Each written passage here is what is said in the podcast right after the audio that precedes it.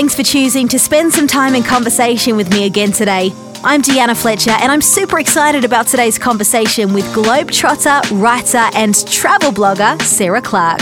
Her disasters of a 30 something adventures on Instagram have not only captured the highlights, but also some of the lowlights of her gap year abroad as Sarah aims to make social media more transparent rather than just a highlights reel. Around New Year in 2016, Sarah made a decision to stop putting off what could be and decided that 2017 was going to be a year of adventure. So, together with her husband, she left everything behind, quitting her job, renting out her home, and embarked on an adult gap year traveling the world. Open to new possibilities, the couple only booked their first flight and set off without an itinerary. She recently returned to the UK and joins me fresh from her year of travels. Thanks for your company, Sarah Clark. Thank you. You're very welcome. Thanks for having me back. Now, what is your um, blogger name? Because it's not Sarah Clark. No, uh, it's Disasters of a 30 something. Now, you're a travel blogger and a writer. Yes. Why have you chosen that as your title slash handle slash very good question whatever? very good question because it doesn't give you the kind of name where you'd think bl- brands and people might want to work with you because you're a disaster but basically But also, what happens when you're 40? Then you would uh, I know, you have to change but I name? started it like three years ago when I was only just thirty. I um, I chose the name because I had all these stories of things I'd done wrong and stupid little things where I just messed up and embarrassed myself. And I was having a bit of a creative lull where I thought, oh, I want to start a blog and I want to write down my stories I used to tell at dinner parties and tell my friends, and they loved. And I was like, I'm going to get them on a blog, and then my future great grandchildren can read all the stupid things that their great grandma did. So I started the blog really just for me um, to write them down, and some of my friends read it, and then it started to kind of take off from there and I did an Instagram, Twitter, and stuff to go around it. So, Disasters of a 30 something was my little book of stories on the, online. And then from there, my Instagram kind of grew a little bit and it became more about travel and lifestyle and that kind of thing. But still, I hope, with the kind of slightly different approach than some bloggers have. Where they try and make everything look, or they, they successfully make everything look super glossy and glamorous, hmm. and that's not me and it's not what I kind of wanted to be. So the disasters title still gives me that slightly different edge of like I'm trying to be real here. I'm trying to show that life's not all glossy and things go wrong. So now, as well as being called disaster for thirty something, and yes, you're right. Eventually, I'll have to maybe change that when I hit forty in seven in seven years' time.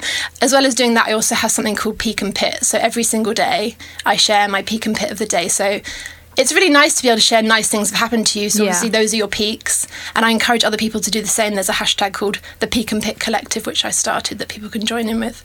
Um, so I share my peaks, and that's lovely because it's nice to share what's going well in your life. But then alongside those, every single day, I share the pit, the worst thing that's happened to me, and that was really fun when we were traveling because things went wrong every day. So It sounds like also, I think, a best selling book, to be fair. Oh, Disasters well, of a if 30 anyone- something. It reminds me of like the Shopaholic series. I don't know why. I'm very flattered. Well, if anybody is listening and wants to give me a book deal, uh, my door is completely open. I have been I have been thinking of, of doing something with it, um, but I just really love that, that. Not to big myself up because it's not. I actually got it from the Kardashians. So I stole the I stole the Peak and Pit title, but I actually love sharing highs and lows. I think it's a really nice way of kind of giving a little window into what your life's actually like, rather than just Yeah. you know, Instagram is definitely a show reel of people's like perfect, their best side and their best outfit and But I think as well, if you're a makeup or hair blogger, um, that kind of makes sense. you want to show your best. You're not going to show a bad Yeah. eye flick, or are you? Outfits or whatever. No, it's like this is when I did it wrong. Although some people do that on YouTube.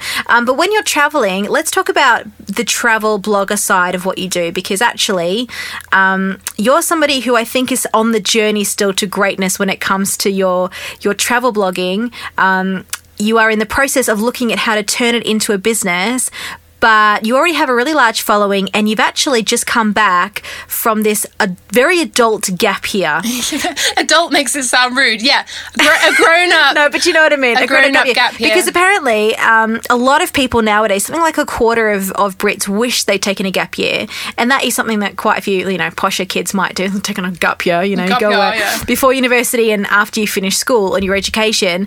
Um, why did you decide that at thirty something to literally quit your job and just go traveling for a year with your husband? I think it was a case of if we don't do it now, it's just not going to happen. Things always creep in, don't they? You know, at the moment, my husband and I, we don't have children. We do have a mortgage, but we were able to get tenants into our house. And I think we just felt like the world is out there to be explored and it's a bit of a kind of YOLO type of thing. You only live once, it's so cheesy, but Hmm. I just literally, we, we used to talk about it all the time. Imagine living in a little beach hut in Thailand, Imag- imagine seeing, you know, Table Mountain, and we just were so excited. And I think for me, I'm, I've never been a particularly career focused person. I've got friends and I really look up to them. They're amazing doctors, lawyers, teachers, whatever. Um, and for me, I've always enjoyed my work, but my life is so much more than that. And, and my focus has always been more on having fun and, and like creating memories and, and, and focusing on my relationships. So when when I, I met my husband Johnny, we both had wanted to travel. He's actually lived abroad. He lived in China and Nigeria. I've lived abroad a little bit when I was younger. So we had travelled. We weren't complete novices. We'd both, you know, been on various holidays and things and travelled. But we really wanted to do a whole year where we just put everything in a backpack and, and set So off. you planned almost like a New Year's resolution one year that, okay, the year ahead, 2016, the year ahead we're going to plan. 2017 we're going to do it. Absolutely. You quit your jobs, Yeah. both of you, Yeah. as in, Oh, so why did you quit your jobs and not refer for a year or like, That's a good question. I think for me, I you know that feeling. Everyone listening will probably have this feeling. You know when you go on a school holiday, like summer holiday, you come back in September and immediately you write your name in your book and you feel like you, you never had a holiday. You feel like it mm. never happened. You're just back in school. Everything's familiar. Same corridor, same smell. You got your packed lunch. Your best friend sat next to you, and you're like, "Did the summer holiday ever actually happen?" Yeah. It's so depressing. So I didn't. Although I did actually love my job, I was working for a brilliant magazine, Liz Earle Wellbeing, and my husband was working in oil and gas. We both had jobs that we really enjoyed. I really didn't want to go back to the exact same job, and we gave up our flat. I didn't want to go back to the same flat, which we loved. I just felt like if we did the travel year and went back to where we were exactly before, it would almost feel like it had just been a dream. and I think when you take a massive step like this and go on an adventure for a whole year, just the two of you, I love that you had the expectation of, I'm going to come back different. Yeah, I think I was allowing. That's a really good point, and I hadn't even maybe even processed that in my head. But I think some, maybe subconsciously, I was allowing for for the fact that anything could happen, and we were both really open. Maybe it was conscious as well because we were both really open to the fact that oh my goodness, if we fall in love with New Zealand, maybe we'll just end up living there, or if we fall in love with traveling and we can afford to, maybe we just will do more than a year. Maybe we'll just carry on. And actually, what we found was we really missed England after a year because we both have little nieces and nephews and family, and we missed, you know, just sitting on a sofa with a cup of tea and watching British television. And there were little things that are silly, but we did actually miss about home. Um, but I think, yeah, we we expected to come back maybe different, maybe wanting something different. And just not having a deadline. I didn't want to have a sabbatical and know I had to come back, you know, October the 3rd, mm. 2017 or, or whatever. I, I just, I didn't want to have that looming in the back of my mind. I wanted to feel completely free. And that's actually how we did feel. It was amazing. So yeah, we were on a strict budget and yeah, we had, we had nothing to come back to. So it felt, maybe some people would find that scary. I actually really liked it, but it felt so free. It felt like there was no manager waiting for you to check back in.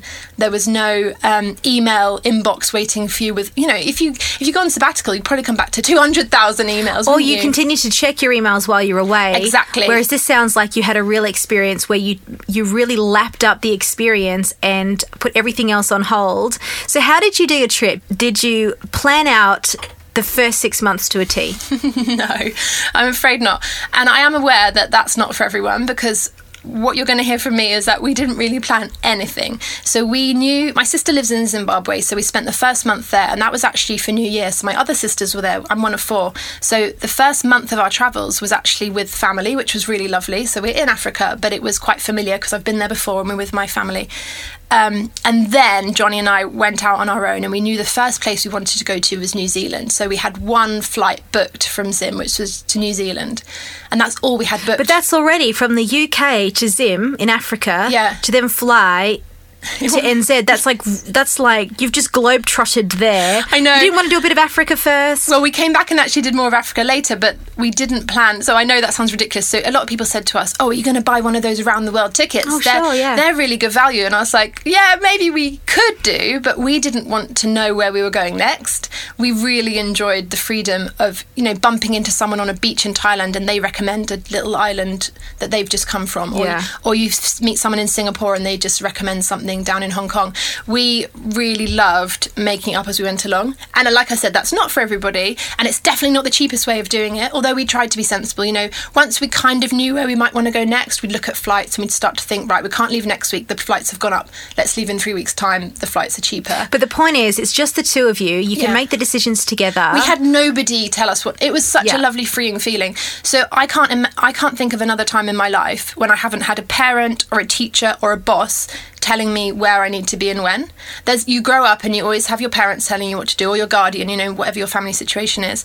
And then you're at school and then you're at uni and then you have a job. So there's always somebody dictating your life. looming as Yep. nice as they might be looming and dictating and for me and johnny it felt so freeing to be like no one's telling us where to go next we can make it up as we go along and we actually went back we made no sense at all because we'd go back the opposite direction around the world and then go back again we were just we were just going wherever we felt like it. So we loved indonesia and we went back three times because we didn't feel like we'd done enough. So you hmm. only have a month visa. So after a month we'd go somewhere else then we'd go back again. Because we were like we're not we don't care. We're not trying to prove anything to anyone. We're not trying to tick off as many countries as Yeah. possible. We ended up doing i think 10 countries. And in a year you probably could have done quite a lot more than that. But we spent quite a long time in each one that we really loved. So two months in new zealand and three months in indonesia two months in thailand two months in zimbabwe a month in tanzania. So we just we kept like arriving somewhere and if we loved it really trying to get the most out of it rather than you know if you had a round the world ticket you probably have to move on before you were perhaps ready Now, I'm, I'm. It's a practical question, but already I'm thinking that's great. But you have to get shots to go to some countries, and you have to get visas to go to some countries. So, if you weren't really planning your trip before you left England, how did you deal with all those sorts of things? I actually, this is, I'm the worst person to have on a podcast because I'm so disorganized. So I actually went for my injections. I hate needles. I left my injections till the last minute and I went for them. And the, and the nurse said, right, the only one you're missing is rabies. And she said, when do you leave to go travelling? And I said, next week. She said, oh, darling, you've left it much too late. You're supposed to have three shots over three or four oh, weeks. Oh, so you were just basically getting shots for everything before you left. No, I didn't. I Okay. didn't. I, I, I kind of left it too late. And so she said, Well, just try, she said to me, and I remember this try not to get bitten by a dog or a monkey, and you'll be absolutely fine. So we saw quite a lot of stray dogs, and we actually did go to a monkey forest, but I managed, actually, no, a monkey scratched me, but I managed not to Oh my rabies. goodness. But we, you know, Disasters please don't, yeah, please don't. This is not me saying what to do. You should get your shots. No. But yeah, I think most doctors will say, you know, if you're going anywhere in South America, you might need this. If you're going anywhere in Africa, you might need this. So you just kind of had a. The point is, before you left, you had a general thought of, "I'm going to these parts of the world. I'll just get what I need to get before I go." Yeah, I think we knew we, were- we were going to New Zealand and we knew my sister lived in Africa, so we'd be in Yeah, Africa. okay. And then everything else, you know, I think Asia really appealed to us. We both, I mean, it's simple as the fact we both love noodles, we both love sunshine. So I think. We, we knew we'd be in Asia, but we didn't know specifically where. And I think South America for us did seem like a whole massive adventure that maybe needed its own. You know, you can't really do South America quickly. You No, can't you do can't. anywhere quickly, but I think we there's a lot to see in the world once you so really think- get into it. I think we thought maybe that wouldn't be part of this trip, North and South America, not because we didn't want to, but just because that's a whole nother part of the world. So you did think about it, and you did plan We it in the year you went before you left. You just didn't necessarily plan the minute. Um, yeah, we didn't know exactly which countries, but we knew. Oh well, if we're we, we both knew that we wanted to be on like exotic beaches. Yeah. knew where would that be? It's not the same as just getting up and quitting one day because you didn't have enough. Like you'd had enough. You actually thought about it for the year ahead. You Oh yeah, we were super. Ex- yeah, don't get me wrong, we were Yeah, super yeah. excited about it, and we'd saved and we'd and we'd planned some parts. We just we wanted to keep most of it free, and we wanted to allow for that spontaneity that happens when you travel. You you meet other people, you you turn up in a country that you thought you wouldn't like and you absolutely love, or vice versa. You thought you'd love someone, and it's not that great, so you move on. Um, So where did you go that you didn't think you'd like, but it actually won you over? Oh, that's a really good question. My husband's much more outdoorsy than me. I'm a bit more of a city person. But actually, I did find that the wild open spaces in New Zealand were just amazing. There's hardly anyone there. It's just crazy, uh, especially when you come from London. So I really, really loved that. I actually, it sounds bad, but I actually loved everywhere we went. We, we didn't often move on that quick. The only place that didn't massively pull me in to want to spend more time there was Bangkok. I found it a little bit oppressive. And I also found it quite sad, like the undercurrent of um, of you know slavery there and, and trafficking and stuff, and I, and I couldn't ignore that. So walking down the street when there were all the kind of red light. Um, bars and things, it really upset me. I, I couldn't just brush it off as being, oh, this is the Bangkok experience. It really got to me. So that was somewhere that you know, we, me and my husband actually spoke to a lot of the girls and we tried to befriend people rather than just ignoring them. But we just, I, it just left me feeling like a bit, a bit sad and not somewhere that I just thought, oh, what a great place to like party and hang out. I just was like, no, this is, I almost don't want to encourage the fact that this is happening. Yeah, and when you're aware of the issues, it's hard to then ignore them. Totally. What was it like having a year where there was no expectation from anyone? It was amazing. I cannot tell you how amazing it was. It felt like I was living. It felt like I was living rather than working, living rather than trying to achieve, living rather than ticking things off. Although obviously we were traveling and ticking things off, it just felt like every day we'd wake up and we'd say, What do we want to do today? What do we feel like doing? Let's go climb a mountain, let's go lie on the beach. And sometimes we were really lazy. And sometimes what we wanted to do was stay in our hotel room and watch Netflix because we were absolutely exhausted. And there was nothing wrong with that. We didn't punish ourselves if we were in some beautiful exotic location and we didn't actually want to leave our room. We didn't want to put that pressure on ourselves of like, we're traveling, we have to be super adventurous every single day because you would literally die of exhaustion. I just loved that feeling of, of there was just nobody looking over our shoulder, nobody telling us where we had to be next or what we had to do. How do you bring that feeling of living and not achieving and bringing that kind of mindset back into city life where you actually because it's taking a gap year is awesome. You've done what a lot of people dream of. You've planned for it. You've made it happen for yourself. But it's a year. It's a finite length of time. Yeah. you still have to then come back to work and you've got family obligations and there's just the world that we live in. But i think that what you're describing sounds so much healthier. And they're teaching us now aren't they? Listen to your body. Like it's yeah. not something i was ever taught growing up. Like what do you how do you feel and I'm like, oh, I should listen to what. Do you know what I mean? Totally. How do we do that? I know. I think it's really hard, and I think that is becoming more fashion. Fashionable is the wrong word, but we're getting better at mindfulness mm. and slowing down and and not trying to live for other people's expectations. As I'm growing up, you know, as I'm getting older into my 30s, I am realizing that people don't care what I do. They're too busy worrying what they're doing. Yes, so we're far too self-involved. I'm far too self-involved. I'm thinking, oh, what am I wearing today? Everyone's going to think I'm a weirdo. They couldn't care less. Nobody could even tell you what you were wearing because they won't remember. Nobody could tell you what you did a year ago for your job because they're too busy worrying about their job. I think it's really true. It is. I think if you're listening to this and you're young, get, learn that early because mm. it's absolutely liberating. I think it's hard to bring back that feeling of freedom, but I've tried. I've tried really hard to do it. So in many ways, I'm still kind of in that phase because I'm still living out of a bag because I'm still staying on people's sofas. We don't have a house and we don't have jobs. So because you've literally just come back. We came back, I think, six, eight weeks ago. So we've been back a little while. It feels pretty recent in mm. terms of like this weekend. I'm still seeing new friends I haven't seen yet since we've been away, and and I'm putting myself out there in terms of freelance work. But I am still living out of a bag. We're staying with in-laws and parents and friends, and we are still trying to keep that feeling of right what do we want to do today because because we're not quite working yet or because our work's a bit more um, flexible we will we're staying up in northumberland quite a lot and we will just go for a wild walk and and enjoy the beauty of England. I mean, and live rather than just work. Totally. To and there's yep. so much to do here, which you don't have to. If you know, if you're listening to this and you can't afford to go around the world, there's so much beauty on our doorstep. You know, we saw amazing waterfalls and lakes and um, little villages while we were travelling, but that's all here. That's all in the UK as well. It just um, it's just a case of getting out there and, and feeling that you can see it.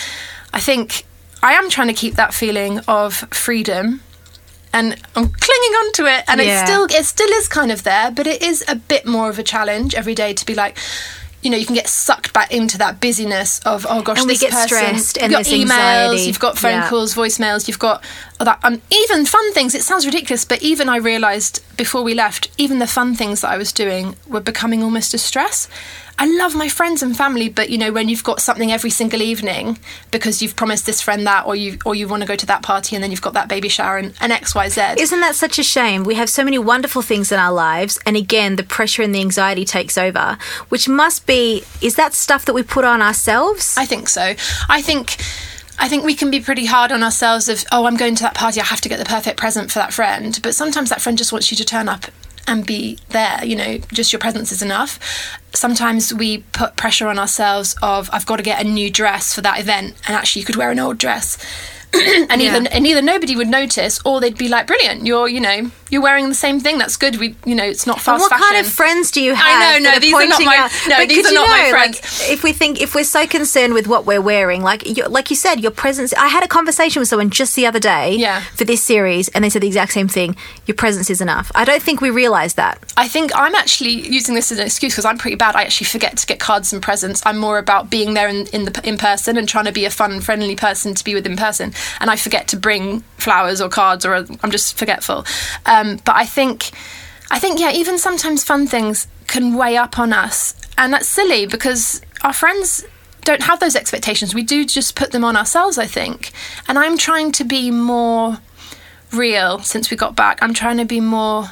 Um, I'm trying to be a better friend by just being there in person. And I think you do realize, like we were saying before, as you get older, that people don't even necessarily care what it is you're doing. They just want you to be happy. So your friends and family, you might think, oh, everyone's going to be so like everyone's going to be so proud of me if I get to this position in my job, or if I if I get this amazing flat that I saw that I can't quite afford, but I'm going to try and get it. Your friends don't really mind. I remember hearing this thing the other day.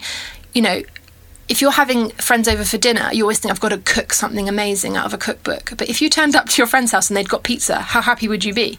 You'd Very be- happy because Exactly. pizza's my favourite food group Me of too. all time. Me too. So you turn up and they've got Domino's. You're not going to be like, oh, I can't believe you didn't make Can't a three course meal. slave over for me today. But if you were the host, stove. you'd think I'm not ordering pizza. That's so that's terrible. But actually, the guests don't care. They're just there to see you. Yeah. So I think it's that expectation we put on ourselves of being this perfect host and friend and partner and, and actually people just want you to be real i think that's i think that's what i'm realizing So, back to your trip. What are two or three, four highlights of what you've seen?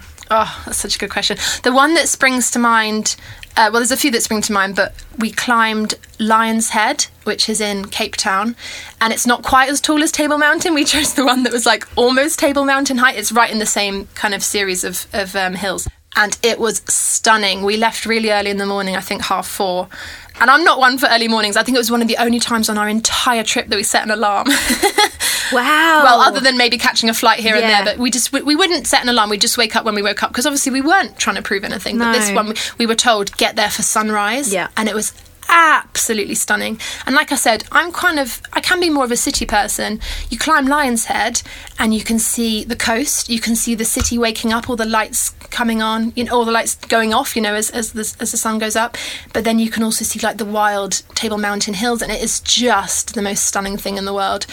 I couldn't believe it. And it wasn't as hard a climb as I thought, so I was pleasantly surprised because I was thinking, oh my gosh, it's going to be terrible. And we did it within an hour, and I thought it was going to take three. Um, so the feeling I felt of elation at the top that we were there, and then the rest was going to be downhill. It's such a nice feeling when you're at the top of a hill and you know the part afterwards is just going to be downhill. So that was insane. I loved table. I loved um, Cape Town.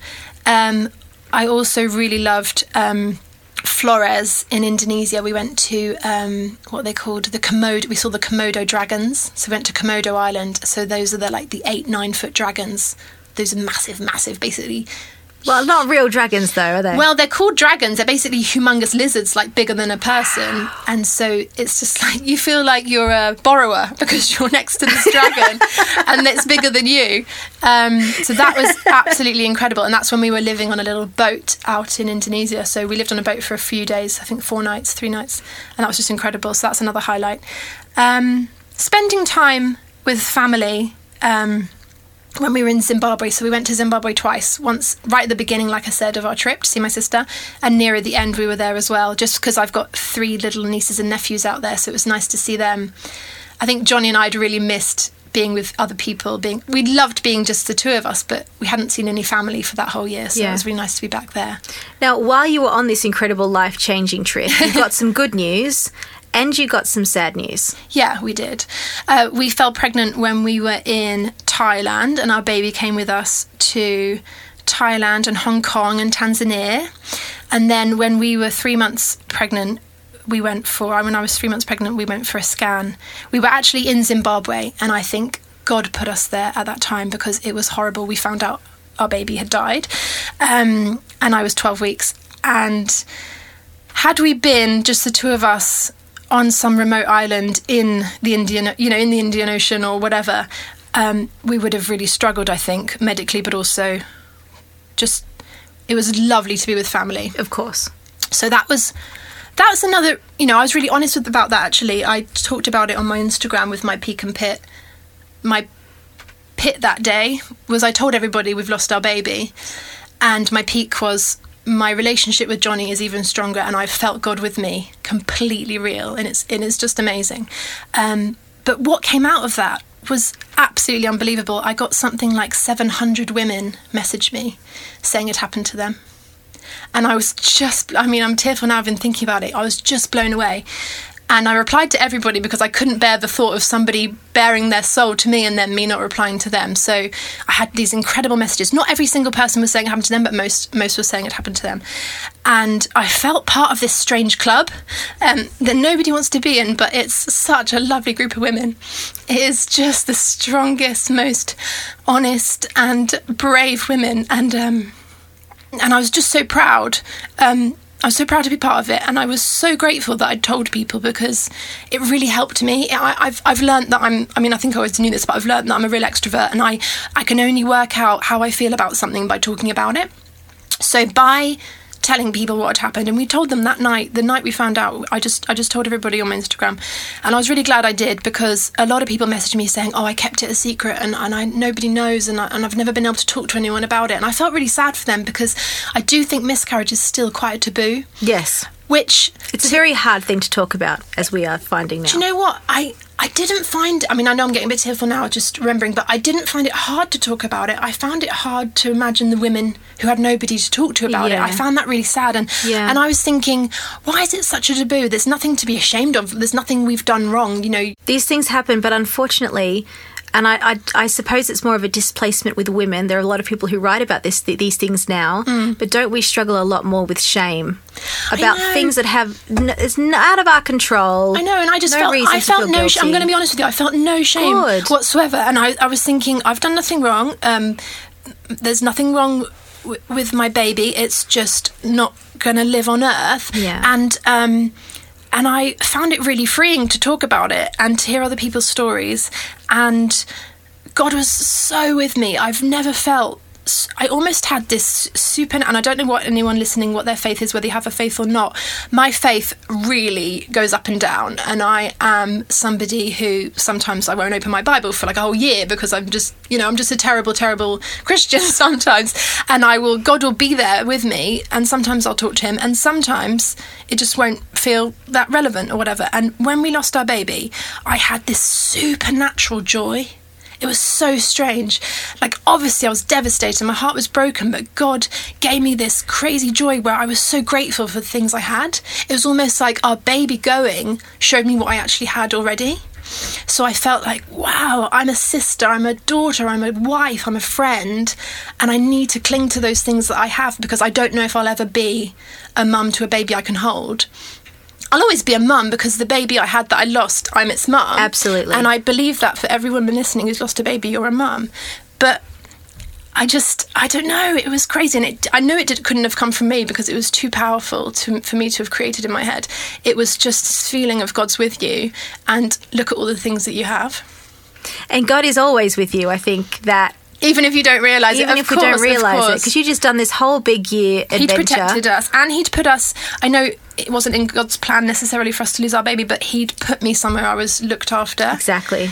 And it was a tricky time. I'm not going to lie to you. I mean, I had to have um, the procedure, you know, where they you know, sort you all out medically in, in, an, in another in, country. In an African hospital that had a power cut.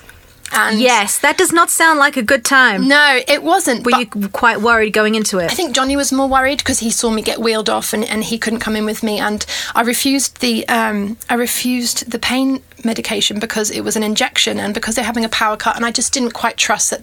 I thought if anything you were in a foreign country, if anything yeah. was going to go wrong, I thought it's going to be an injection where I might catch something. So I refused the pain injection and so I, I was supposed to be on general anaesthetic or, or local anaesthetic and I didn't have anything. But I, do you know what? I felt without sounding like a martyr. I felt like well, this is the. Pos- I saw all the women in the waiting room and they had all their babies strapped to their back and they were the local women, and I thought I can't turn my nose up at this hospital. This is their reality. Yeah, this is what I'm used to the NHS and we can complain about the NHS in the UK, but it is incredible. And so I was in this little shack hospital. It was literally a tin roof, no no power, and I was just thinking, well, if this is good enough for them, it's going to have to be good enough for me today. And it was fine. You know, nothing happened, nothing bad Yeah. happened, and God was with me. And that whole experience, although it did break my heart and Johnny's heart, I don't regret anything, and I think it's made me really grateful, or like a much more grateful person. So, how is this whole experience, including the last part of your trip, um, where you and your husband did lose your baby? You went out on this trip. You said before, subconsciously feeling like I'm probably going to be different when I come back. You've, you know, do you know what I mean? You'd, you'd, you'd arrange for things to be different when you came home, and I can imagine that. Yes, absolutely, very certainly, you were very different on your return. Um, so, do you feel different? How has this experience changed you? That's a really good question. I think, gosh, I think it's just made me want to treat every day like a little adventure because you don't have to be on a beach to have an adventure. You don't have to be up a mountain to have an adventure. It's about who you're with and um, appreciating what you have. So I'm just, it's given me, so cheesy, but it's just given me this renewed sense of love for my life. And it's made me just really want to spend, being away from friends and family makes you just want to cuddle them all day, just cling to them. So every time I get to see a friend or one of my sisters or my parents, now I just absolutely love even more spending time with them because I know what it, I know what it feels like to not see the people you love for a whole year it's made me not care as much about what people think, not care as much about what my job title is or you know what where we live or whatever. It's just made me really appreciate really appreciate life. And it's so cheesy. I'm not only this cheesy, it's just it's just I don't know why we think that the simplicity of life is cheesy, but we do. We kind of feel like it needs to be grander. Yeah. Like our explanation for things needs to be a little bit more like abstract and have interesting Highbrow. words in it, highbrow. I think it's- yeah, But I- actually, life is simple. It's the simple. It is the simple things. It is having a cup of tea, sat with your friend. It is spending. It's going on a walk with your partner. It's, it's just you know, it's it is being with the people that you love, and it doesn't matter where in the world you are, but there's beauty everywhere. That's what I've found. You know, you you can go to any third, you know, any developing world country or anywhere just around the corner from where you live, and there's gorgeous things to be seen and there's adventures to be had. That's I don't feel like the adventure stops now we're back. I feel like there's so many more adventures to be had. Well, thank you so much, Sarah, for speaking with me today and your You're so candor. welcome. And um, I really appreciate it. Disasters of a 30 something, Yes. which in a few years might change. In six years' time, I'm gonna have to, or I'm have to lie about my age and just permanently be 39. if you have any ideas of um, of what my name could be, just send me a message on Instagram. or maybe one day you'll stop being disastrous. I hope so. Do you know what I mean, though? Yeah. And we can call it what? I'll be glamour puss of a 40 something, or like, yeah, Don't no, do that. no, I'm not going to. Don't worry. Uh, thank you for keeping it real on Instagram Oh, as well. Thank you. Yeah. No. Well, pe- people, if you're listening and you're on Instagram, get involved with hashtag the Peak and Pit Collective because I love reading what people have been up to, and people have shared really honest things on there, funny things that have happened to them. But you know, one day, one woman last week fell into a bin, so that was a bit of the day. How do you fall into a bin? I don't know. And then other ones, you know, people are struggling with certain medical conditions and stuff, and they're really honest on there. So I absolutely love reading all those, and I read all of them. Well, thank you very much. Thank you for having me. My thanks to Sarah Clark for speaking with us today and for sharing so candidly about some of her experiences. You can follow her adventures on Instagram at disasters of a 30 something and check out her online blog as well. If you haven't already, please do hit subscribe now so you don't ever miss out on any future conversations from Height of Heart. Until next time, thanks for listening. I'm Deanna Fletcher.